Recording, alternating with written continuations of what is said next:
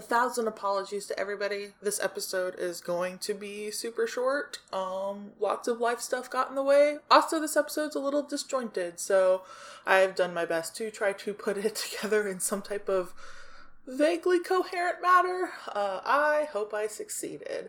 Anyway, um, so here's like a little mini episode, and I hope you enjoy your Friday. Bye. As the Myth Turns, because mythology is the greatest soap opera of all time. with your cultural interns, Eris. And Z, interns, because we're not professionals. And we're not getting paid.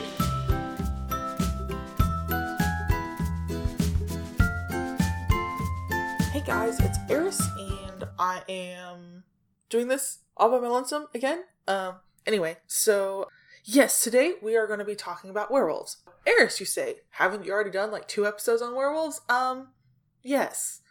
Yes, I have. We're doing another one. Uh, this one's going to be about modern werewolves. I think last time we did classic, and then we had it as part of our reading list where we were reading like tropes and stuff. Um, this one will probably hit a lot on the tropes of werewolves because obviously they're like the modern iteration. But we started developing these ideas. Of course, um, you go back to our classic werewolves, that structure of a werewolf was uh, a little bit different from how we see in modern day, and it it definitely the this idea, this lycanthropy idea, evolved through history.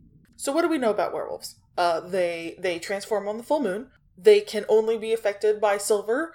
Uh, you turn into like this wolf dog hybrid thing, and all of your like bloodlust and lust lust is like all super elevated and stuff. These are very pop culture y terms, uh, or pop culture y tropes, but they they got their start. Honestly, a lot of it came from 18th century that then moved like a continual evolution onward until now.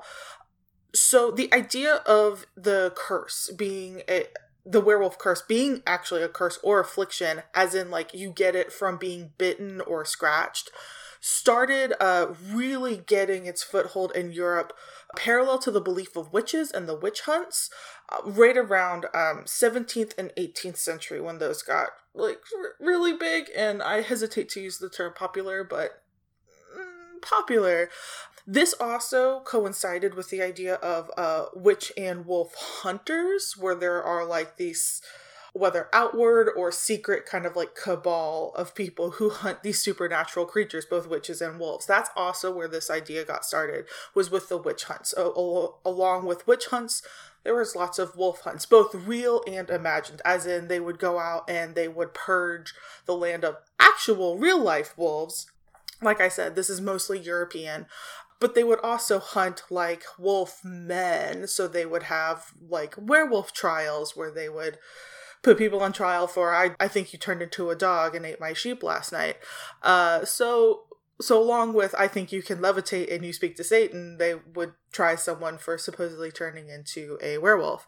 Being vulnerable to silver is also a modern day uh, idea. So this really got its start in German folklore in the 19th century. A lot of the previous stories, you had to cut off their head, or lots of um, very similar remedies to werewolf ism lycanthropy essentially uh, for suspected targets were very much mixed up there they were the same as the you would hunt a vampire or a witch or a fairy. A lot of these have the same kind of remedies. Oftentimes before then before, before this date the idea that it was a disease or um, like something you were born with hadn't really been touched on. Uh, if you listen to our classics episode, we talk about how uh, before lycanthropy, actually, there was barely even a word, but it was like a thing that it's like a magic spell. Like you would put on a wolf skin and then that would change you into a wolf, or you'd have a belt. You would drink from a puddle of water that was like had the impression of a wolf footprint in it or something. They, they were basically spells, uh, which actually coincides with the idea of why these wolf hunts frequently coincided with witch hunts. It's it was a magical thing until the 19th century. Like I said, it was German folklore. Strangely enough, it got its start from some of the French stories, like the the Bête du Gévaudan, where the uh, which was 18th century, where the wolf or wolf-like creature was finally subdued with a silver bullet. German folklore started to take that idea and and meld it with their own stories. They even have a story of um, the city of Greifswald where which was infested quote unquote by werewolves um, and the actual quote is a, a clever lad suggested that they gather all their silver buttons goblets belt buckles and so forth and melt them down into bullets for their muskets and pistols to to get rid of the werewolves uh, to turn them into bullets obviously this really started to sweep all of Europe. English folklore started to add this in around 1865 that actively showed that their shapeshifters were vulnerable to silver to the point where they were exclusively vulnerable to silver. And this is where we get into the idea that uh, only silver can kill a werewolf. We start to see as we reach the 20th and the 21st century that uh, wolves are like fast healing as as people started developing or as people as as like culture uh, started developing science and trying to understand how the human body works. Um, they also tried to start ascribing science to our supernatural creatures. How do vampires work? Zombies work? Werewolves, etc. And once they had, once like the general populace had decided that werewolves were only immune to silver, they started to describe it as well. It's because they're fast healing and etc. Um, so that starts adding in the idea that werewolves are invulnerable to conventional injury due to, like, you know, some type of super fast healing factor or superhuman speed, even, or strength. They can survive, you know, falling uh, from high falls. Um, this also starts to loop in to werewolves being seen as super aggressive uh, with animalistic urges. Before, when it was just a, um, you know, centuries ago, when it was just like, this, here's this magic spell, werewolves are definitely very looped up into they are creatures of Satan, but they, for the most part, they seem to. Uh, only prey on sheep or small children. Now, obviously, the small children is an issue, and the sheep could really affect someone's uh, livelihood. However, there wasn't this um, great fear of bloodlust uh, on the moon up until this point when they basically decided, ah, it's a man who turns into a beast like wolf who can't control themselves. It, it becomes at this point a synonymous with a um, lack of control. And it wasn't really until the 20th and then 21st centuries that we start to move away from the gothic horror werewolf. And this happens really with the onset of cinema we still see werewolves in like novels and its subsequent film out adaptations and, and then other cinema like like for example the howling where they're these like willful and malevolent creatures but it was 1941 with Lon Chaney Jr.'s The Wolf Man, where not only did they get a chance to do some incredibly elaborate makeup at the time to make that transformation happen on screen. Um, but it was also uh, they cast the werewolf as a sympathetic creature, like like someone who has been afflicted with a curse through no fault of their own, kind of thing. Um, we see this again in American Werewolf in London. Um, we even see a slightly less anguished but like more charismatic kind of wolf in 1994's um, film The actually just called The Wolf.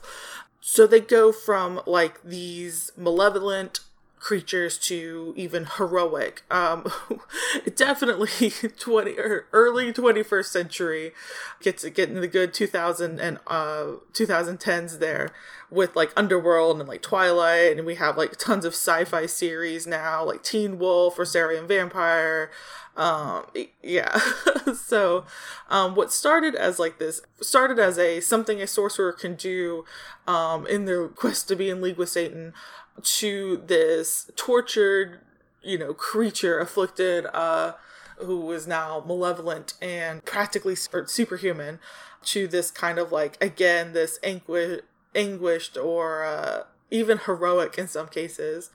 Fun fact dracula it's not just a vampire, but also a werewolf.